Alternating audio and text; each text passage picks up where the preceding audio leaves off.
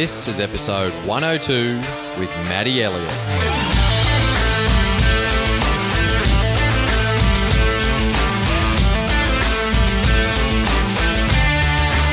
G'day, legends, and welcome to Your Life of Impact, where we connect with world class athletes and coaches, health experts and enthusiasts, inspiring entrepreneurs, and community leaders, all to teach you how to tap into your inner excellence.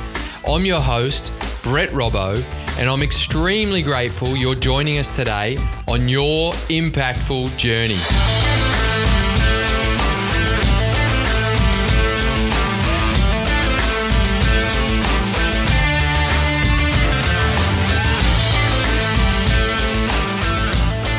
Matty Elliott is a former professional rugby league player, former NRL coach, and currently he's still commentating for the NRL.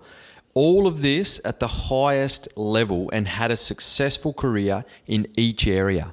However, as with most elite athletes and coaches I have in this podcast, we barely talk about the sport.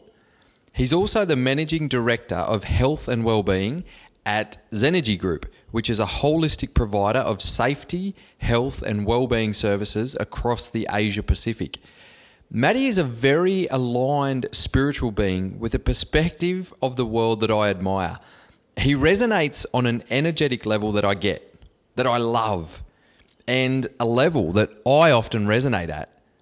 But he's a wise and much more experienced man in the human behavior space well beyond me, which is why I'm proud to have him share his value on this podcast. And I kick it off deep straight away about what it means to be spiritual and how this has translated across his coaching career in a domineering kind of sport. I know Matty through his life changing programs called Change Room, which we discuss a lot in the second half of this episode.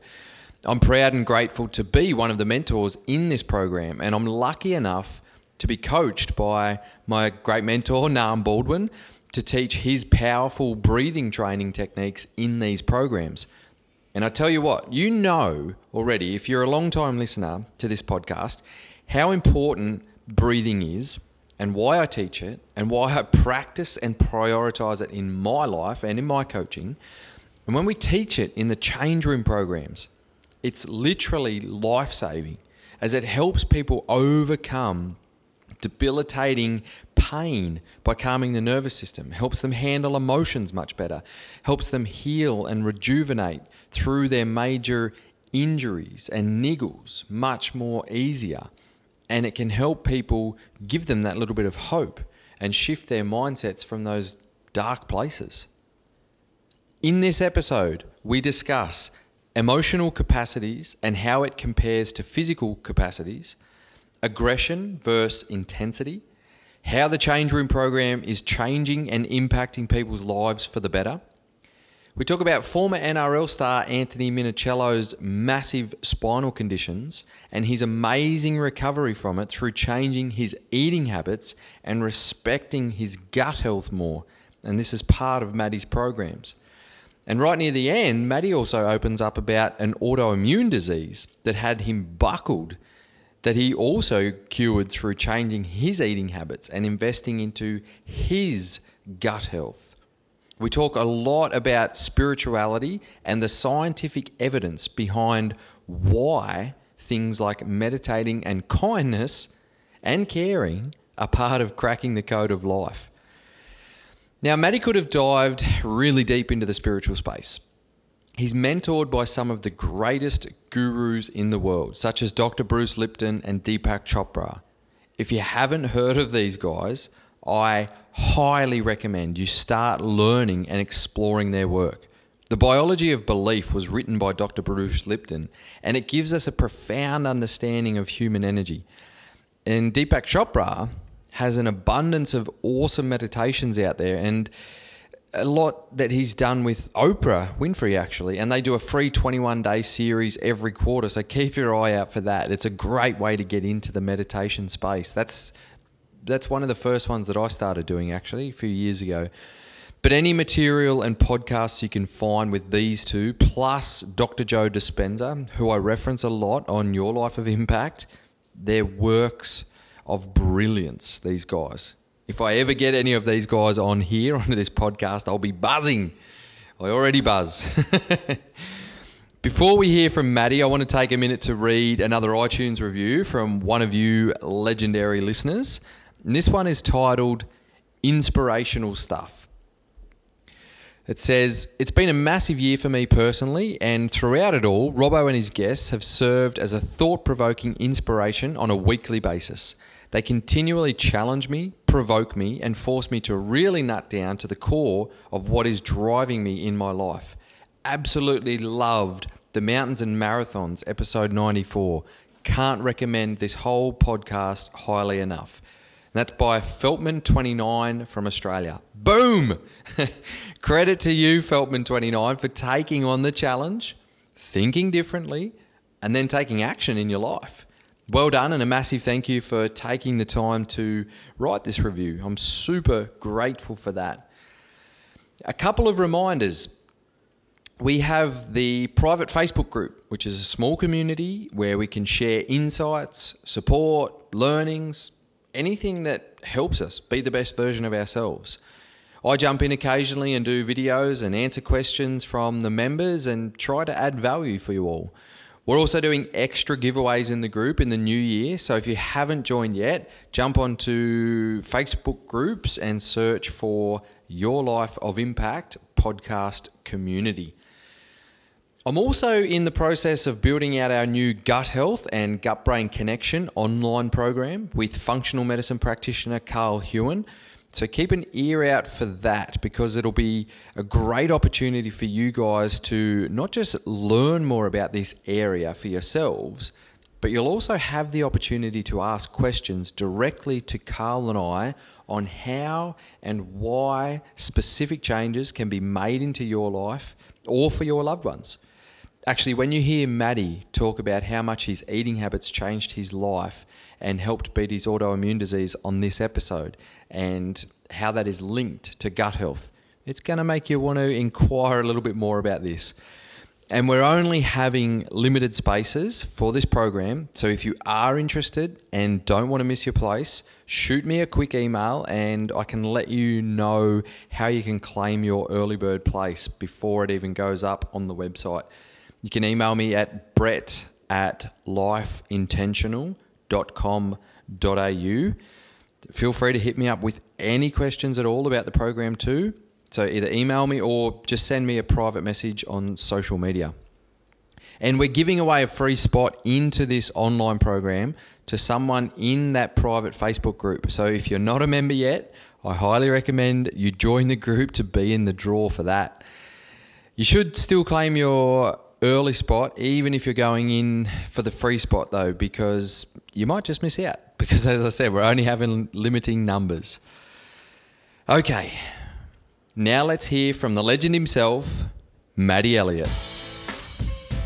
Matty, you've been involved in rugby league your whole life. You were a professional top level player, a professional top level coach, and you still commentate for the sport but you're also a very spiritual human being. What does it actually mean to you to be spiritual? Geez, Robbo, we ju- we have jumped straight in the deep end, mate. Absolutely. Um, yeah, it's funny. It's a really good question, actually, and it's it's funny how your definition of what you're asking me there changes all the time.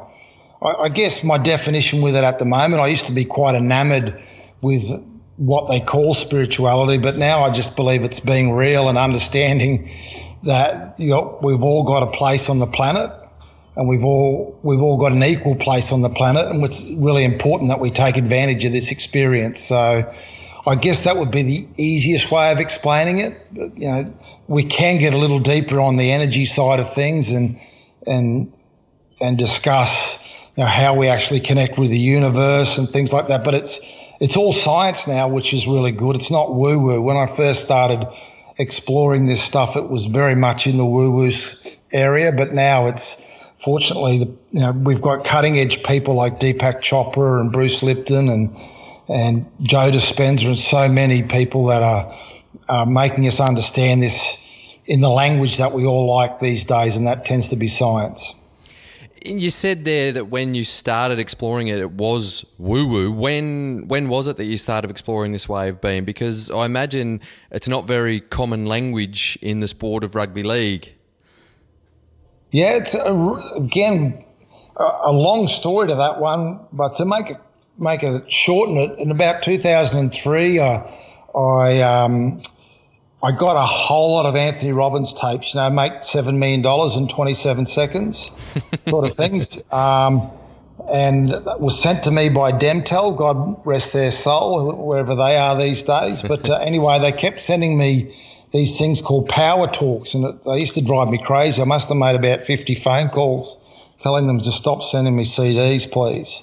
But there were interviews on it, and I heard Deepak Chopra interviewed by Anthony Robbins, did a fantastic job and that really, you know, for someone who was a complete atheist, that really sparked my curiosity. And so I just started consuming Deepak Chopra books left, right, and center. And he's obviously got a, a very scientific medical background. And he just, for me, explained things in a way that made sense. So that's where it started. And then I actually, in 2007, through uh, a guy called Leon Nacson, who owns Hay House Australia, or was the general manager of Hay House Australia. Um, yeah, I met him and got to meet Deepak, and then got access to people at a very high level, and started having those curious conversations, and they made complete sense. I was very cynical, very skeptical, uh, but I just uh, saw so much stuff and heard so much stuff that made complete sense that it it moved me in that direction. What was it that those people that you mentioned, the, you know, Dr. Bruce Lipton and Deepak Chopra, they are gurus in their field. What was it that you learnt from spending time with them that, that made it all made sense? Like, how was it actually resonating with you from spending time with people like that?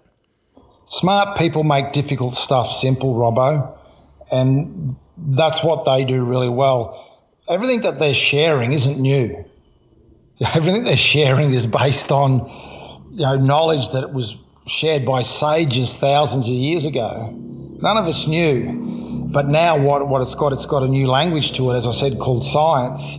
So they actually explain. You know, they used to be called the quantum theory. It's now called quantum physics because it's they're able to prove how energy works, and they're able to prove how we how we operate as a system, as a human inside the uh, the universe and the planet that we live on. So they've been able to explain it to me in a way where you could go quite deep about it and go off on tangents, and I've certainly been guilty of that um, in in the past, my experience with this. But you need to do that, I guess. But they just made things very simple and easy to understand, and that helped me a lot. And when you say prove, how, in what ways is it proved? Because I know you and I had a discussion recently about how Dr. Joe Dispenza, you know, he can measure energy and what's going on with people's brain waves and they measure hormone levels and things like that. Is that what you're talking around about around the proof of this? Yeah, absolutely. And you know, the, things like Newtonian science, which made sense to us because you know, we see things as being solid matter, is, not actually the truth. You know, it's just how we perceive things. And it's it's exactly what you're saying there is is that they actually use science to show this.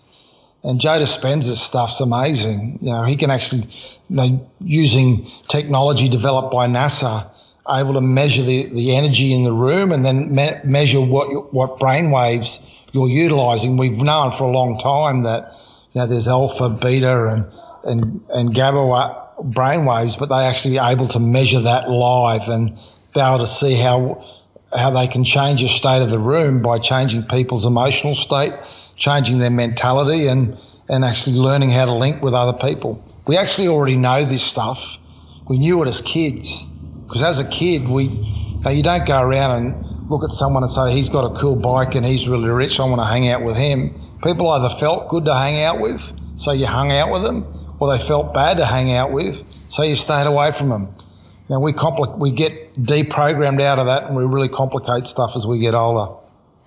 And have you experienced that stuff that with Joe and or anyone else around that that measurement aspect? That you're obviously like most of us who practice spirituality or understand emotional intelligence, which we're going to talk a lot about in this episode, and you what you just said then around the feel of it, but have you actually been through the experience of the measurement and seen how your brainwaves change?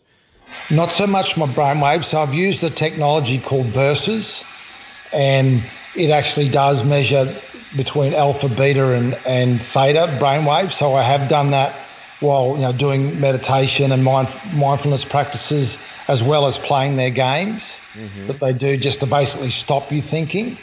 So yes, I've done that, and I've done some of the um, the different testing on your alkaline levels, but I haven't done the full testing with Joe. I, I get to do that in April, which I'm really looking forward to. Awesome. Now, before we dive more into that, how yeah, you mentioned there before you've spent time with Dr. Bruce Lipton and uh, even Deepak Chopra. Just explain to the listeners who might not have heard of these people what how they measure up in this industry and and your time with Bruce because I believe he spent a bit of time in New Zealand, right? That's right. Bruce lived six months of the year in New Zealand, um, and I met him through Leon Nacson. I'd actually seen him before I met met even Leon, so um, I, I, found his stuff very fascinating. He's a he's a biologist, and he was involved in like some of the first stem cell research, um, the genome project. You know, we're, we're actually measuring and and tracking the, with the genome. You know, a, highly respected scientist. And uh, yeah, he had an epiphany over a microscope. His, his book, The Biology of Belief, is for me really stunning. But there's some, a lot of science in it, but there's also a lot of stuff that, for me, once you you read something, you go, well, yeah, that's right. I've actually experienced that myself. And if you're human and you read his stuff, you will you will have experienced it. Um, I met Deepak. He was the, probably my first, as I say, the first big break into this area, and um, yeah, he's obvious. He's a, a little deeper in his explanation of stuff than than Bruce in many ways, but I, I just, know, I'm so grateful to Deepak, and I'm again a, a, huge fan of him. I read so much of his stuff, and it's again it's all science based, but he connects the science world and the spiritual world really what they call the spiritual world. It's actually just the world, um, very very well. And as I said, this stuff's been shared for for centuries, thousands of years actually. When when you say that, that it's called the spiritual world, but it's actually just the world. Just elaborate on that a little bit. Do you mean it's just an understanding of what it means to be human? Yeah, and it's it's about your belief systems. So even when I was an atheist, you know, I believe that your parents they met, they procreated, they you get born, you live, you die, and what you know what you leave behind is your legacy of the way that you live your life. And, you know, it's not that flawed a, a belief. I don't, you know, I don't think it was miles away, but I guess, but that's still a belief system, isn't it? So, mm. you know, whether you want to call it a belief system, you, you know, your, you know, your spirituality, but you know, I believe that that was a wrong um, explanation of how the planet works, and I, I also now understand energy and the deeper levels of energy.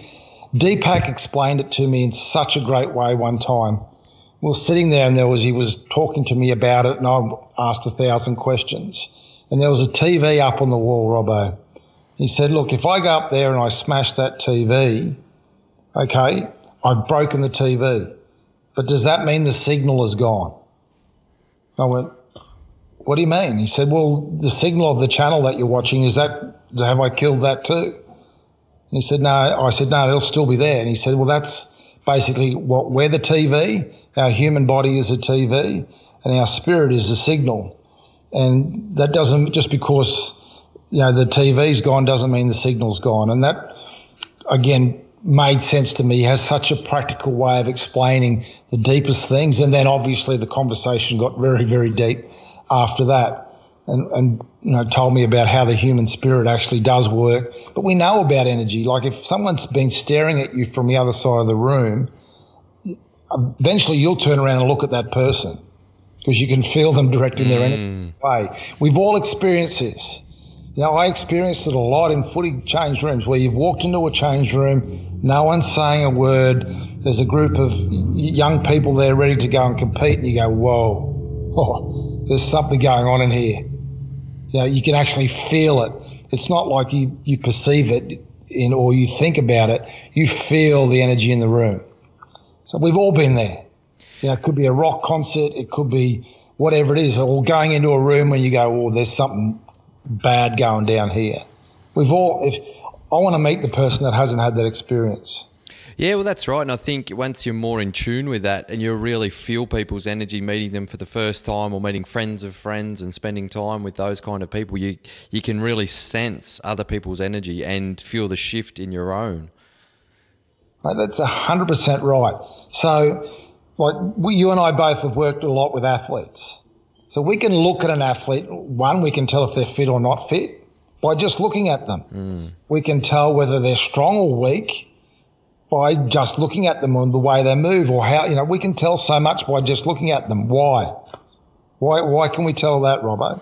Because we know uh, that kind of stuff really well. It's, it's our practice. It's our, what we spend a lot of time around. We've looked at it a lot. Mm. So when you look at something a lot, no matter what it is, no matter what profession you're in, whether it be a, you know, you're a tiler, whether you be a doctor, whatever it is, if you look at something a lot, you're able to identify things before you actually, you know, have the actual proof of it. All this requires is just looking at it a lot more. So I look, well, you know, the industry I work in now, we look at people that are having challenges.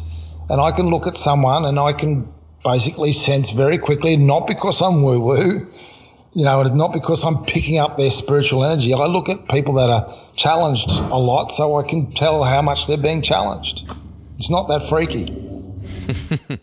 Going back to the sport analogy or the sport life, actually, how much of this came through in your coaching when you were coaching at an elite level, or was it something that sort of came out more once you finished coaching? And on that, did your coaching philosophy change over time as you experienced more of this deeper understanding of yourself and human behavior? Yeah, look, is such an interesting uh, question to answer. The truth is, is that like anything new that you know is unbelievable, you can get a little enamored with it, Robbo. And that can be a distraction. I have no doubt that it became a little bit of a distraction to me. Know, and in the process of that, I sort of had a foot in both camps. I had a foot in the the rah rah, come on, yeah, yeah, camp, and the, then the and the light, then the lighter side of life. And you, you can't live life that way. You've got to jump into one camp or the other. Do you know what I mean? Otherwise, you're ineffective. So it certainly was a distraction to me for a bit, and it certainly was, you know, did dilute my focus a little bit. 2010 is a really interesting year when I was at Penrith. I got the players to meditate, um, a, a, meditation practice called Keely Meditation. We came second in the regular season that year. I still have players contact me. Now, that's in 2010, no one was really doing it. Everyone's doing mindfulness and meditation now because that science word is now, there's no, you can't argue that one, it, it improves accuracy, it improves performance, it decreases stress, it, it allows people, you know, a higher level of, of focus. So there's a science behind it now, so it's been embraced. But back then, it, but it was really effective, and uh, as I say at the time, did it in the right way. I I didn't always get that bit right, both at a personal level and also at a, a professional level. I, I put my hand up there but when you're trying to be cutting edge and when you're trying to be at, at the forefront, you do stuff up sometimes, Robbo. That's part of the risk you take in, in trying to take on new approach. So there was some resistance to it, not so much from the players, but from an administrative level for sure. It's interesting you put it like that, actually, because I've I wasn't obviously in coaching career for as long as you and didn't have that experience as much, but I feel what I'm picking up what you're putting down there because I had a similar sort of experience, and it's interesting when you see athletes individually that you know could benefit from understanding this, but then at the same time for them, you kind of feel like, but you don't want it to calm, especially in a sport like rugby league where they need to have that, like you said, a bit more of that rah rah and a bit more of that input. You don't want it to sort of switch them the other way. They need to be able to understand when to implement the the spiritual aspects, which you call just the world anyway, and their aggressive or um, empowering nature for the sport that they play. Yeah, and again, I've learnt this afterwards. So i am going to answer that question in two ways. I, I also learnt that, like you talked about aggression and the the need for it in sport. That's actually wrong. Aggression is an emotion that loads us. It makes us, gives us, we lose all perspe- you know, perspective on things, and it it doesn't improve decision making.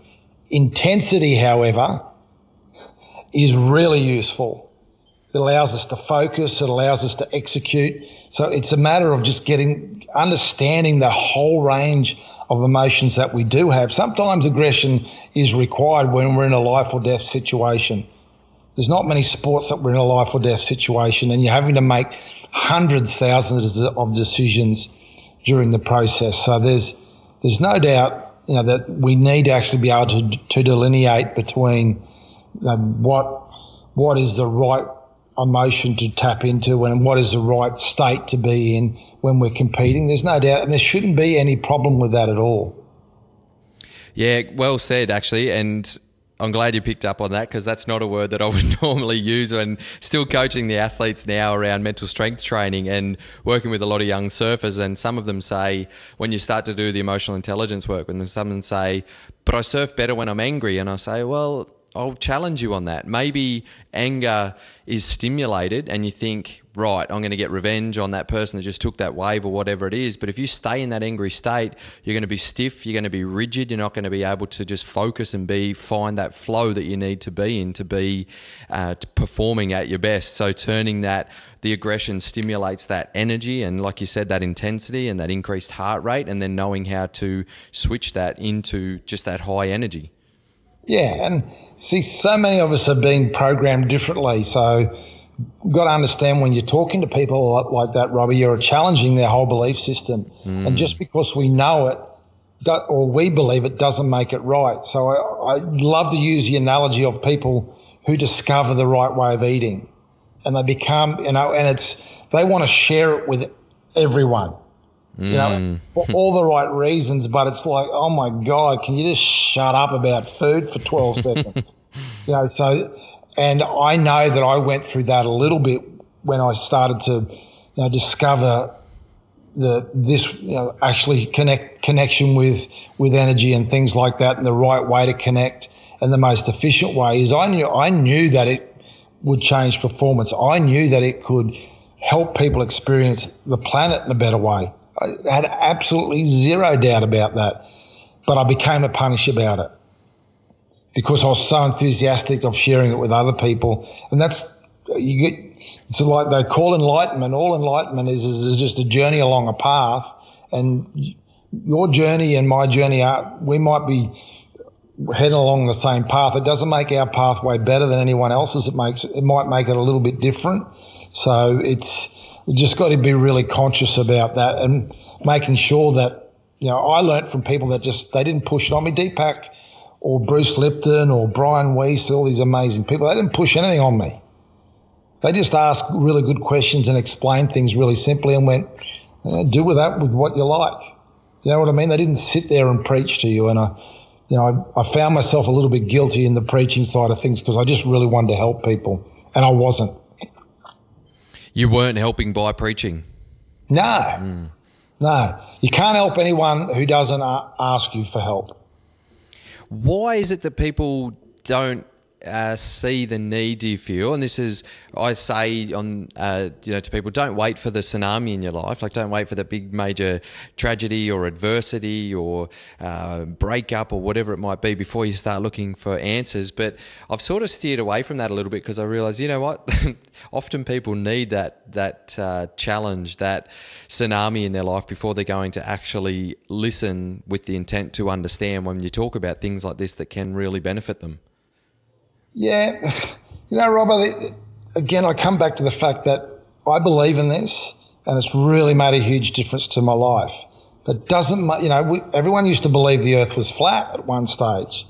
Doesn't make it wrong or right. It just makes it's a belief system that works for me. I had a really good mate of mine, and he was having some challenges with his wife, and you know, um, and she's really believed that he needed to become more spiritual, and he sort of rang me and started asking me about it because he knew that I was you know, down that pathway.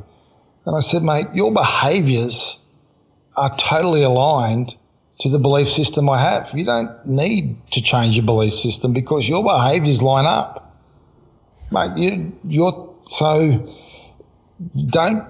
There's no wrong or right way about this. You know what I mean? There's don't get too enamored with, well, this person's the science behind the way that this person explains it's different to the other.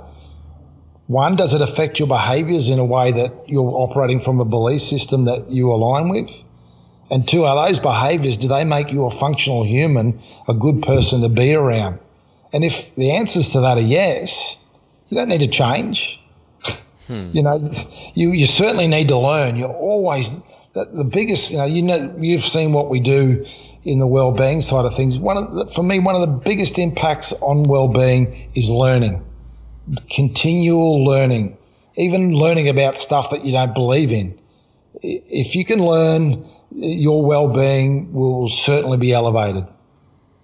I love that. Absolutely. And let's talk about that. Although we've been diving in deeply already, before we carry on and learn a little bit more about your intriguing perspective on the world, I just want to say, Matty Elliott, welcome to your life of impact. Robbo, it was either talk to you or go to the Boxing Day sales, mate. and uh, you know, I, you know, I knew both would be pretty hectic, but I, have really thought I'd challenge myself rather than, you know, squeezing through people. I really wanted to be challenged today. So here I am with you, mate, just after the man in the big red suit showed up. Yes, it is. It's Boxing Day morning that we're having this chat. So Merry Christmas. And yeah, well, I was going to say I'm grateful for you joining me, but I'll just take the credit and say uh, it's, it's my pleasure to prevent you from going to the Boxing Day sales. Well, mate, I'm expecting you to be half price today. I can do that for you, mate. Now, we've been connected through a mutual friend and a close mentor of mine, Nam Baldwin, and I'm extremely grateful to be working with both of you now in the Change Room program, and I've had great experience with my couple of times there. Can you tell us a bit more around what the Change Room program is? Oh, I wish this again. I wish there was such easy answers to these questions you ask because it's. I'd love to say that it's just you know it's a personal training program, but no one, everyone think that we're doing physical stuff. Look, we work with people that are suffering um, physical and emotional and mental injury, psych injury as well. Um, most of it in the workers' compensation area. We work with uh, ex-serving police officers and people that are on, been on workers' comp for extended period we hold these events in sporting stadiums, and it, we have mentors that are of a high level, either in the sporting world or in the executive world or, or authors. Um, and it, we really, what we do is give people practical approach to change their life. You know, we hold it in change rooms, we hold it in sports stadiums, and it's metaphoric. We want to help them change their life for the better. We don't really spend too much time looking at what's wrong with them we give them practical tools on what they can do across behavioural areas to make their life better. And um, in our first year of operation, we've had a, a real lot of success. So we've got so so many people to be grateful for, but it's a it's a concept that I know will work, and we've had evidence of that that it does work. And I'm just really hoping to spread it wider outside the the insurance uh, realm. We've been in the corporate realm and some stuff in the government area, but I'd like it to become a preventative program for kids as well in schools. I've drawn up a school's curriculum. Um, it just takes a little bit of while for that sort of stuff to be absorbed. Yeah, absolutely. And you mentioned there before around the mentors, and I mentioned NAM. So NAM comes in and teaches the breath enhancement training and how breathing can directly help people through their experience with pain and trauma and their emotional agility. And he also teaches around sleep. But you've got people like NRL star Anthony Minichiello teaching around the eating side of things. Can you elaborate on that a little bit? Because I hear the guests talk about that a lot and how much that improves their way of thinking and and what you mentioned there before challenges their belief systems. Anthony's got such a great story, Robbo. It's because he basically missed four years of footy, and um, he healed himself. You know, for someone who had the most unbelievable access to the highest level doctors in Australia, you know, what he was getting from those people wasn't really helping him recover. And uh, you know, and he went out on a search and found a way. And I'm really recover pleased. from what? Sorry, what was his injury? He had a spinal injury, so he had basically every disc in his back was black. It was they were dehydrated, and he'd had uh, quite a few ruptured discs to the point where he was told that you know that it was probably best decision for him to retire from footy.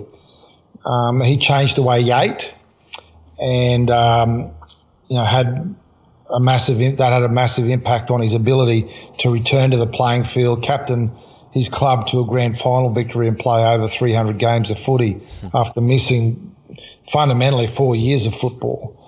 Um, and the real the important thing with Anthony's story is how much you know. If I ask you the question, you know the, the amount of complexity that exists around food and nutrition and diet these days, it's pretty puzzling. Um, Anthony brings simplicity to it because he talks about eating, talks about the source of your food, what to eat, how to prepare it, how often to eat, and and the impacts that that can have on your the way that you function as a human. You know, we don't look at weight loss, but we've helped a lot of people certainly master that side of their life. But we talk about the impacts that food has on healing. We talk about the impacts of when not eating has on healing, and and also the energy that you have and the way that you can live your life. That's one of seven behaviours that we deal with. And you spoke about Nam and his his impacts on people's sleep in particular has been absolutely stunning. And like Nam says that you know sleep is the the glue that holds it all together your health your well-being and your lifestyle and you, I know that people that are going through these challenges and uh, everything that is affected by their sort of overstimulated pain responses what's been amazing for me both times that I've been involved is when I speak to the participants afterwards or during the program and they open up about how beneficial the program, the change room program is for them as it gives them hope. Again, a lot of them say hope. It gives them skills, connections, guidance, and lots of hope. Yeah. Look, I think one of the things that we like as humans, and I think particularly as Australians, we like to be able to actually manage our own life And that's because that's what independence is. So when you get a group of highly qualified people that have been through some adversity, they give you tools on actually how to how to live a better life that you can implement on a daily basis. And across all the seven behaviors we have, we don't tell them to go away and take all these tools. We just say, look, find the best set of two or three and take them in and implement them into your life. And we don't go away and come back and we'll help you if you want to keep doing things. So, you know, we've different people resonate with different things in, in the program. And so we've uh, been able to help people in the thinking area, in the emotional area, you know, in eating, as we've talked about, breathing as well. So the um, the proofs in the pudding, and really some of the feedback that we've had from people. Well, the overwhelming feedback we've had from people and the changes they've been able to make in their life is that was pretty humbling, really. How how does that compare to the feeling of when you're high performance coaching? Oh, look, I'd be I'd be lying to you if I said that I don't miss being in that environment know, it's certainly I, I, love what I do now. I I absolutely love what I do now, and I, am so grateful to have the opportunity. But if you, you know, the, but we have peak experiences in life, and the peak experiences mean the ones that are at the very top.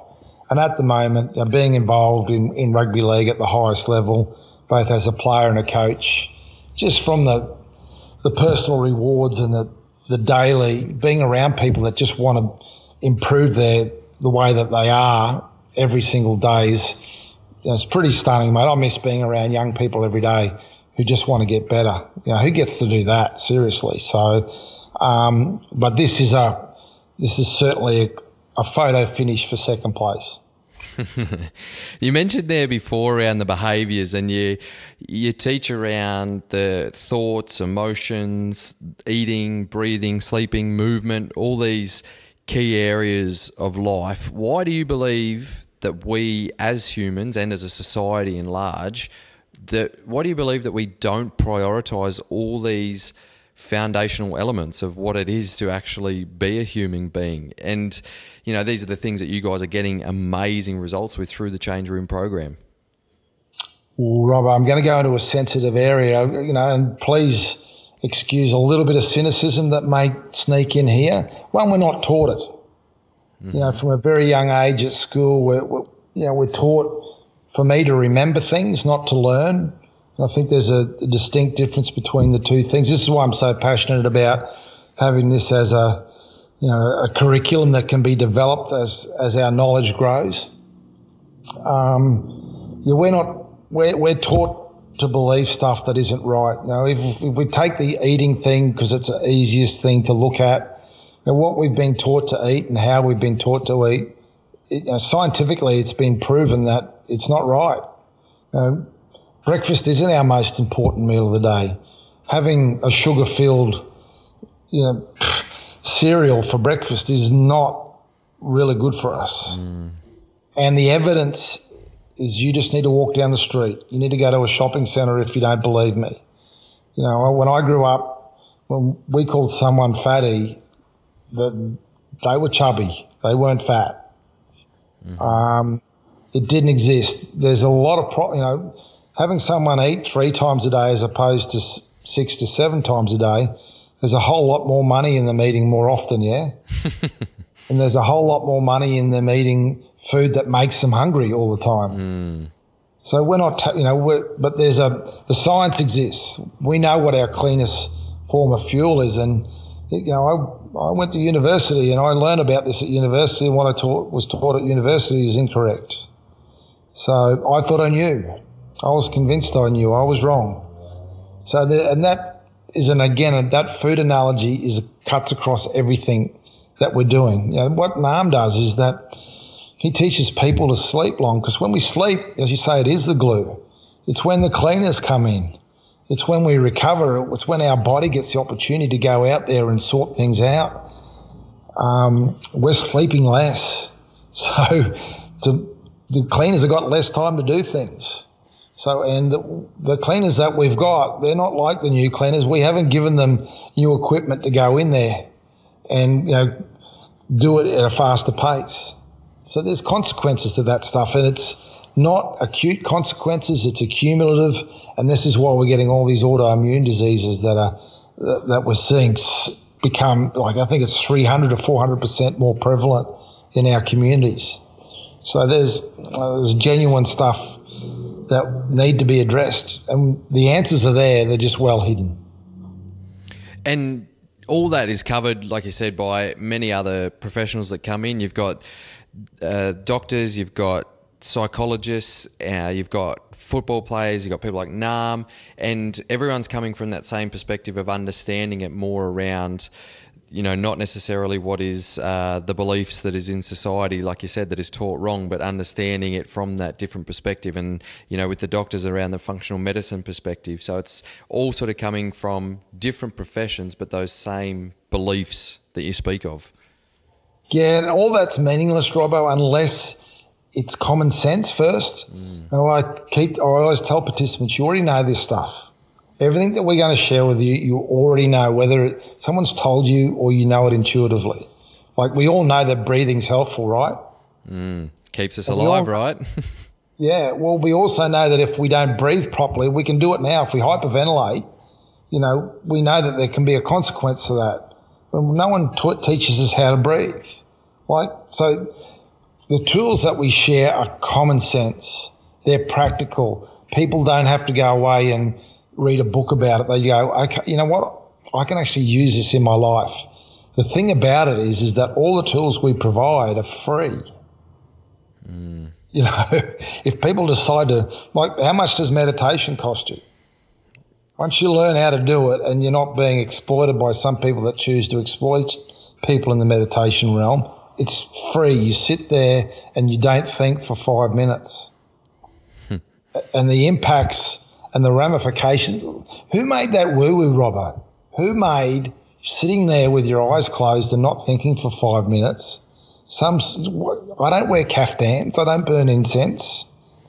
You know, I, I don't understand how that got made woo woo because, it, like, medically, um, behaviorally, it has such a massive impact on people. So just, I haven't worked that one out yet. We need to find out who actually did do that. it's funny when you say woo woo because I remember talking to you in February this year and or February March and I was heading out to Cobar later in the year to do to teach this kind of stuff where I'm from in Western New South Wales to all the miners and the mining community, which is, you know, my family, my blood. And you said, I tell you what, Robbo, if you can de woo woo this stuff with the miners, you can de woo woo it to anyone.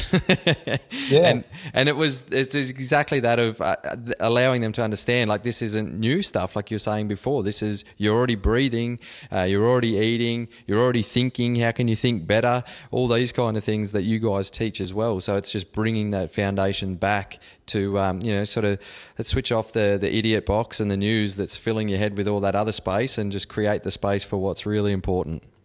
Yeah, and you know all those other stuff's great, but you just we're just overindulging in it at the moment, and it's you know my explanation to it that stuff is is that do you think the Chinese are dumb? Do you think they're a dumb nation? I always mm-hmm. ask people that, like, you know, they, they've been able to integrate across communities all across the planet in such a highly functional way. They've been meditating for 3,000 years. Do you think they would do keep doing something if it wasn't helpful? Mm. You know, well, I don't get, again, I'm still puzzled as to who made this stuff out there. I, I I'm still scratching my head because I'd love to have a chat to him about it.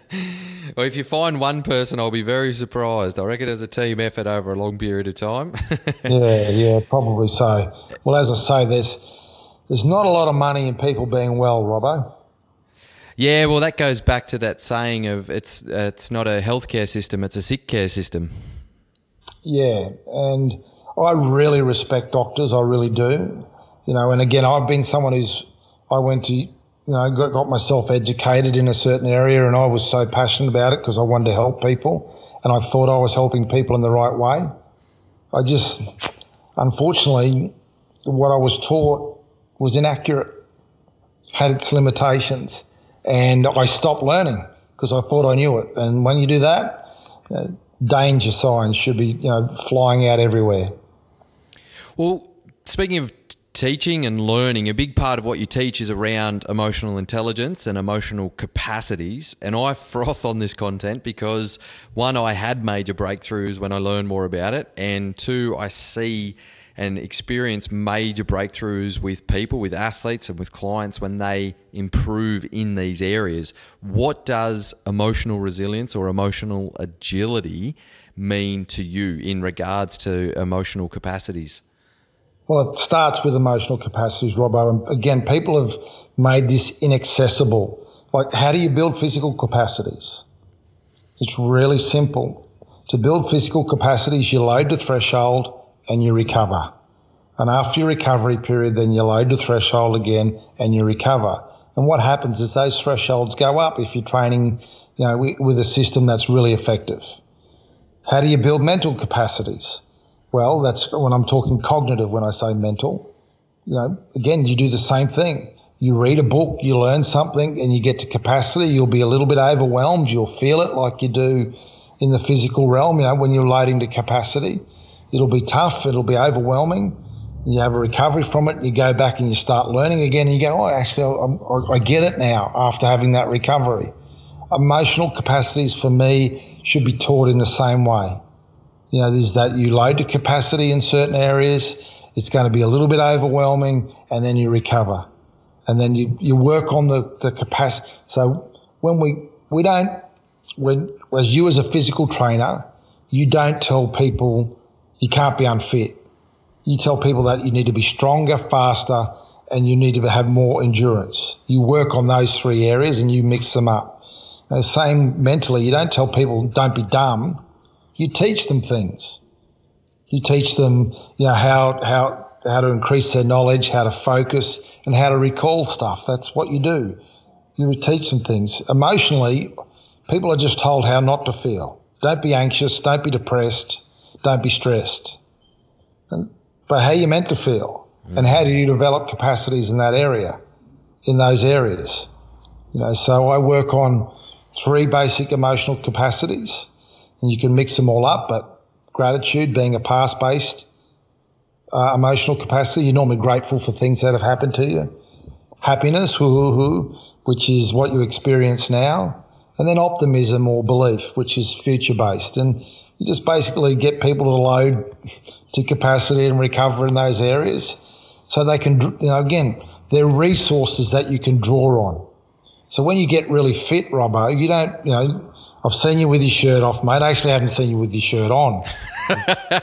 to be honest with you, mate, we'll, we'll, chat about that a bit later. You want to, but but you know, you're a fit guy. You don't walk around lifting up things every time you walk down the street. You know, when you're walking out, you don't pick your missus up and do shoulder presses when you're walking down the beach together.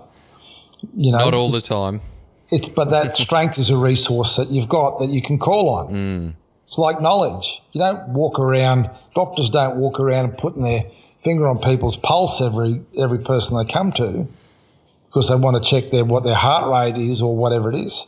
It's just a resource that they've got, just like a mechanic doesn't go past every car and fix every car. Emotions are a resource that we can call on. So that I can call on being inspired if I want because I've worked on it. I can call on being happy if I want because I've worked on it. I can call on being grateful if I want because I've worked on it. It's not spooky. It's just how humans develop. So that's where resilience and agility come from how you develop those capacities, just as they do mentally, just as they do physically. Brilliant. And just to clarify there for everyone listening, I uh, I've had my shirt on more than off with Matty. I did send him a personal video the other day with my shirt off, but at these uh, at the change room procedures, I've definitely had my shirt on. yeah, we'll we'll talk about that more, Robbo. But you know, I had to have those little vomits that you have to swallow back down when you were doing it to me, mate. So. Um, so thanks for that reflux. Anytime. I tell you what, I've uh, I've given you that reflux and the day off shopping. You've got you've got a few things to thank me for. yeah, no doubt. You must also benefit a lot personally from what the other Zenergy mentors teach you. You've obviously got great mentors, like you've said, with Dr. Bruce Lipton. You've got Leon from Hay House, Australia. You've spent time with amazing gurus but you must still learn things through these change room programs. For example, you were telling me the other day that you've removed your fillings in your teeth after the doctor was speaking about that and showed his research into the effects of the oral decay and brain health.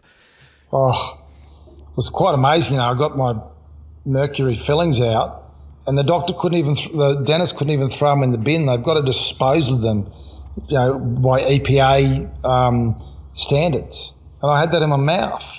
What do you mean by that? so they, they can't just put them in normal trash? No, no, they can't. This thing that was around in my mouth that the, the dentist took out of my head, um, yeah, they, they, yeah, they can't just chuck them in the bin. They had their, their faces were fully covered with masks and yeah, pretty interesting stuff. So, yeah, I, I have been so so so lucky to be able to tap into the people that I have. Dr. Ali Walker, she's amazing. Um, you know, based some of the stuff that she does on community connection and all our mentors, Robbo, you included, I learned from them. But you know who I learned from the most? The participants.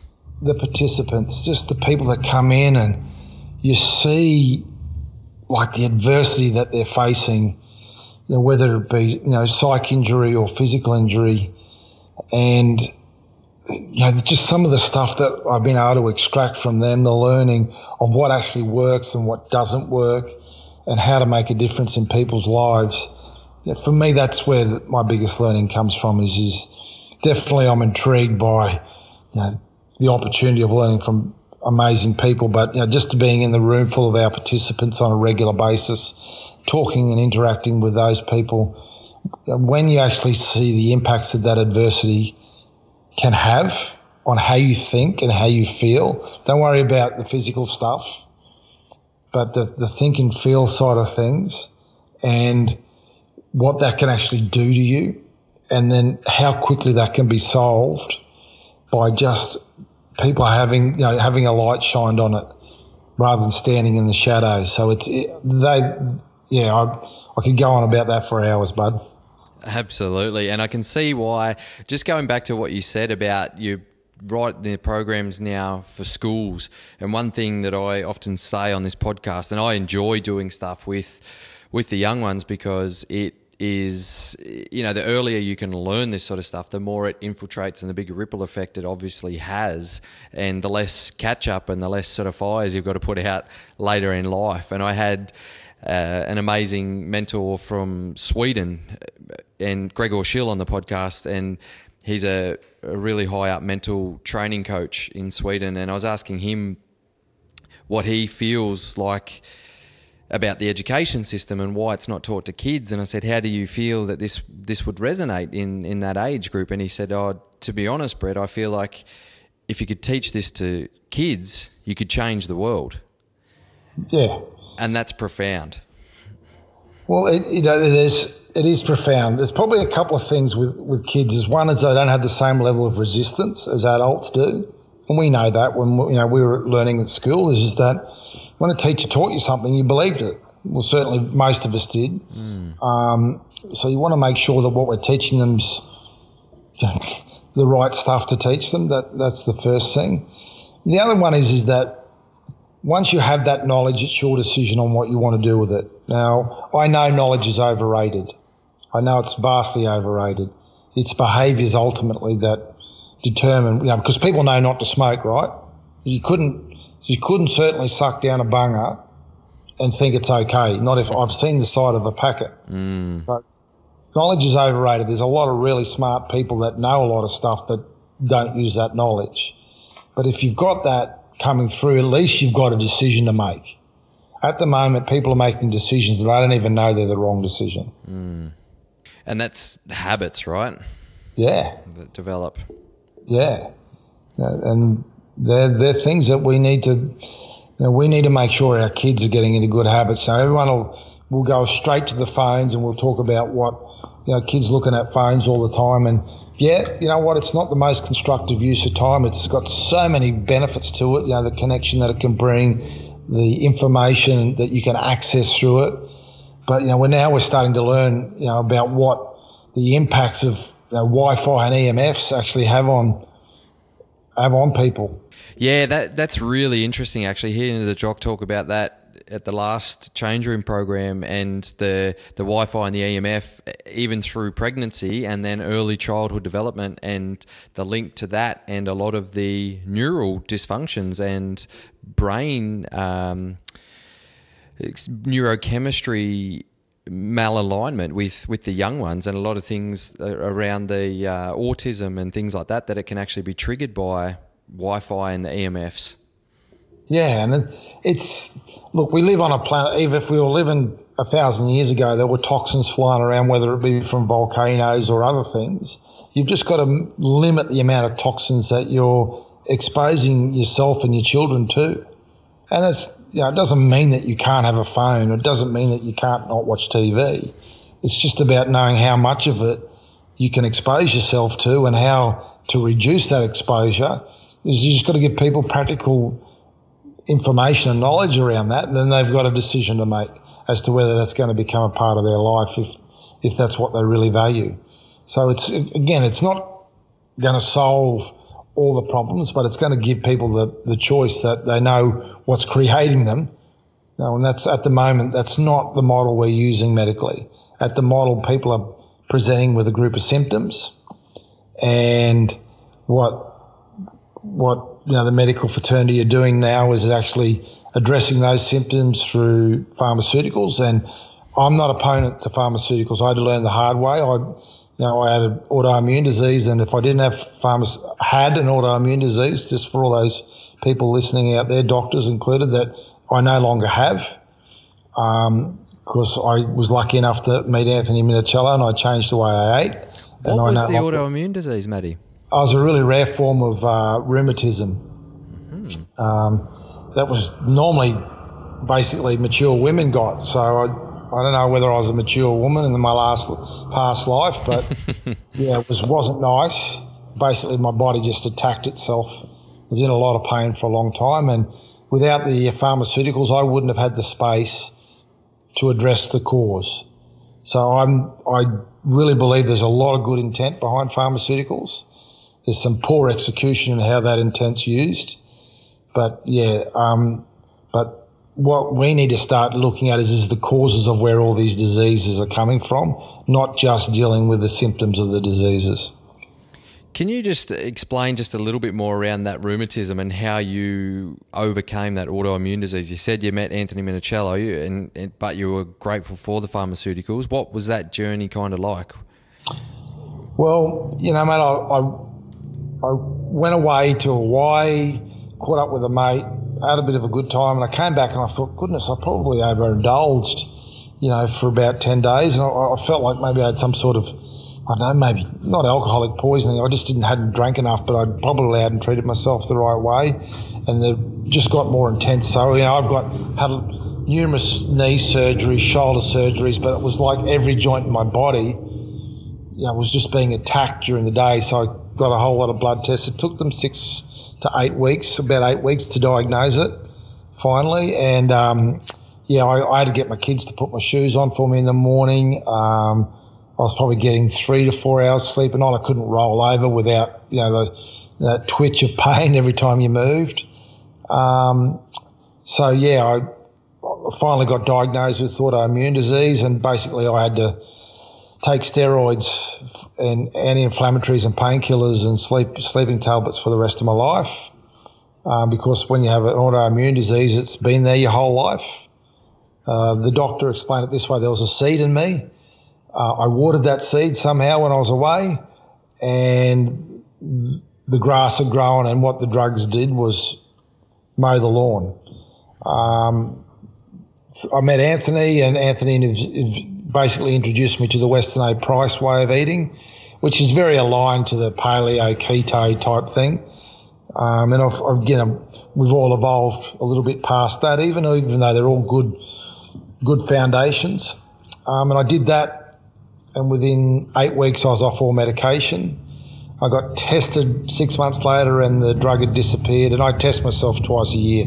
I go and get blood tests just to see how it's going. I've learned. I went to uh, Vietnam uh, last year. This time last year, I was in Vietnam, and you know, I didn't want to not eat rice in Vietnam. And when I started doing that again and started overindulging a little bit, my body went, well, you know, you want to mess with me? I'll I'll certainly, I'm happy to come back and show you why not to. So it's, even though they can't see the disease in me anymore, I know that if I want to spark it up, I can.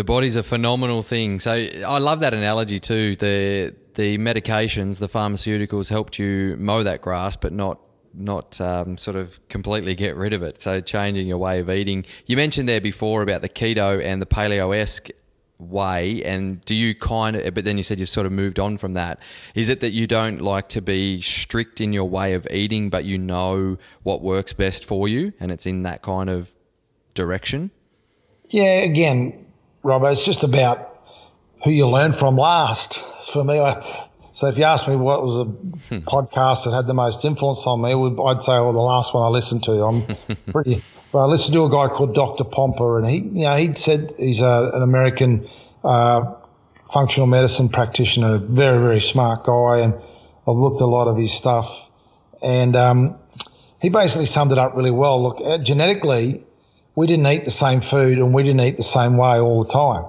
So he said, look, vegan diet's good, vegetarian diet's good, keto diet's good, paleo diet's good. None of them are good if you stick with it forever.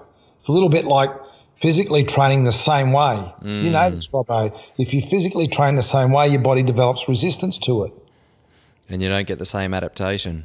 Yeah. So what we need to do is, and we never we never used to have a choice about it.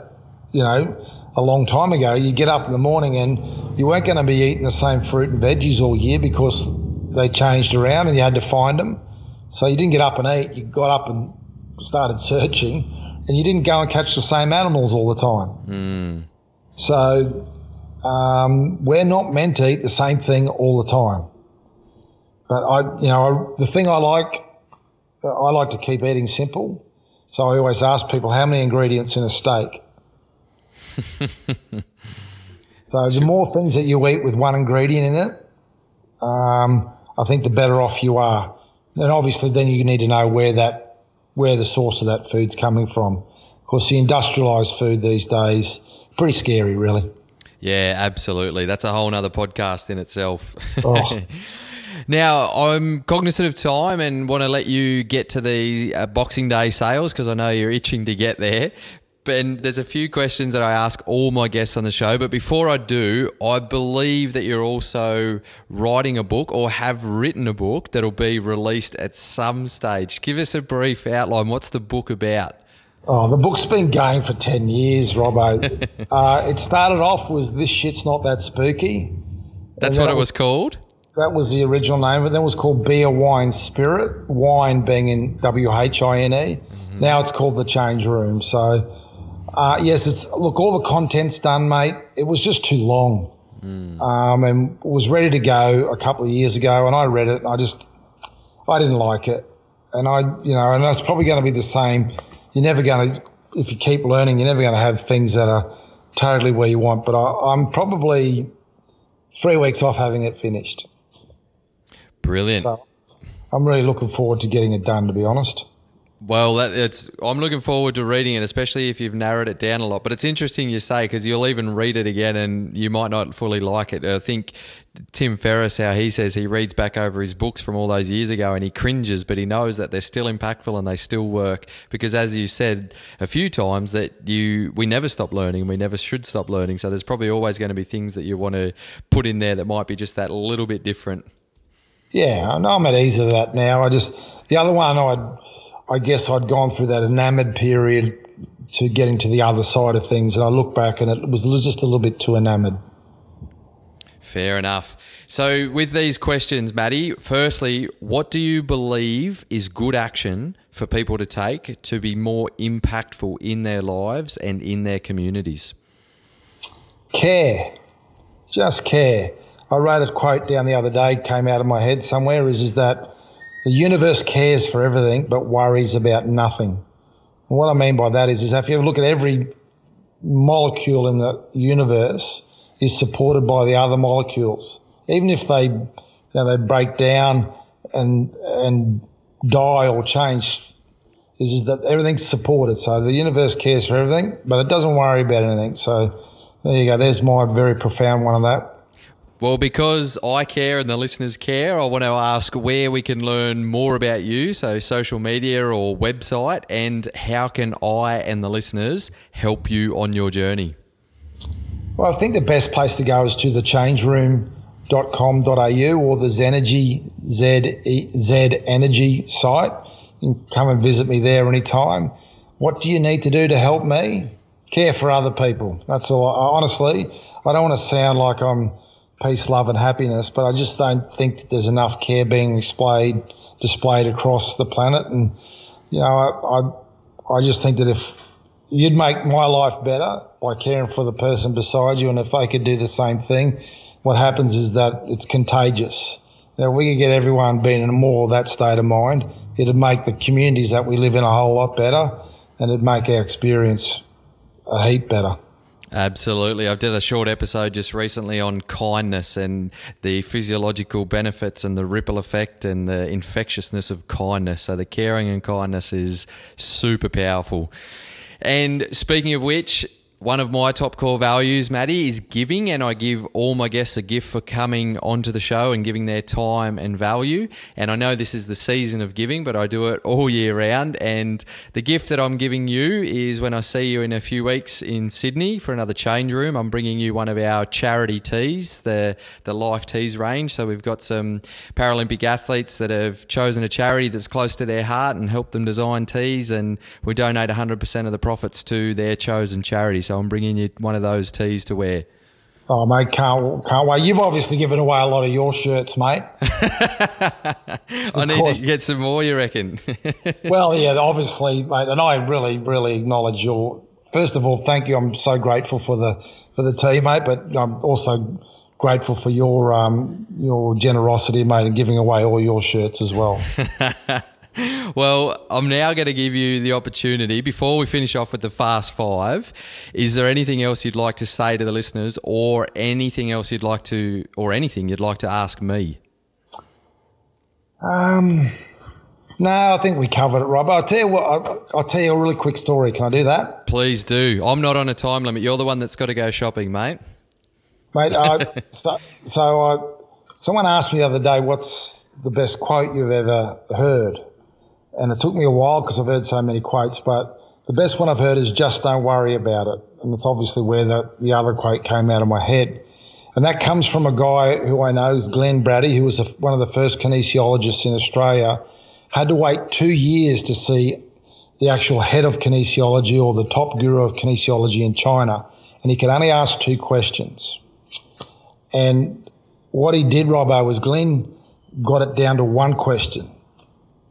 And he went and asked the guru after waiting two years. He had an interpreter there. And he went and asked him to reach my highest level of consciousness in this experience. What is it that I need to do? And through the translator, the, the answer was just don't worry about it. and if you think about it, that's pretty profound. Just don't worry about it. Especially when you think about it from an emotional intelligence perspective. Just don't worry about it. Have a think about how much worry's doing to our communities.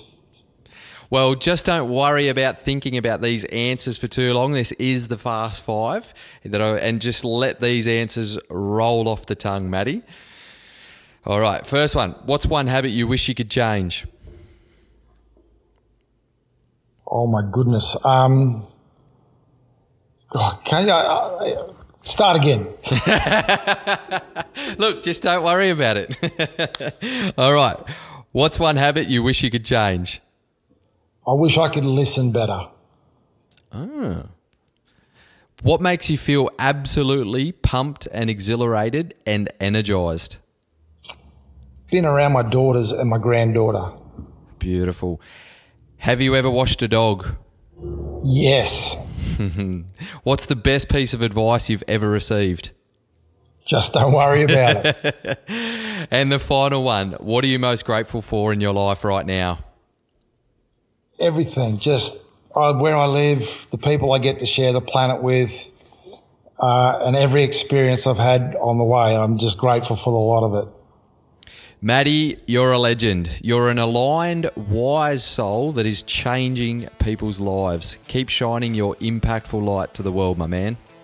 Thanks, Robbo. Really enjoyed it, bud. There it is, legends. Just don't worry about it. I trust you gained some value from this insightful chat with Matty.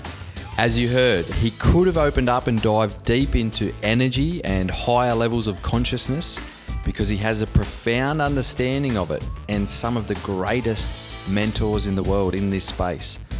I reckon we'll get him on for a second episode after his book finally comes out and I read it with my shirt on. Remember to follow Matty and the Change Room online at changeroom.com.au or jump onto, if you're on LinkedIn, you can find Matthew Elliott on there, or the Change Room has their own program on there also. Don't forget to join our private Facebook group for your chance to win a place in the Gut Health and Gut Brain Connection online program and contact me directly to claim your place for your early bird position before it fills up. So you can reach out on social media You can find my email on the website, yourlifeofimpact.com, or if you've got a good memory, it's brett at lifeintentional.com.au. You heard Matty talking about the power and importance of understanding how to treat your body from the inside out to enhance and optimize your health. This program will be a powerful tool to help with many of those things. And as always, remember this is your life journey, your life of impact.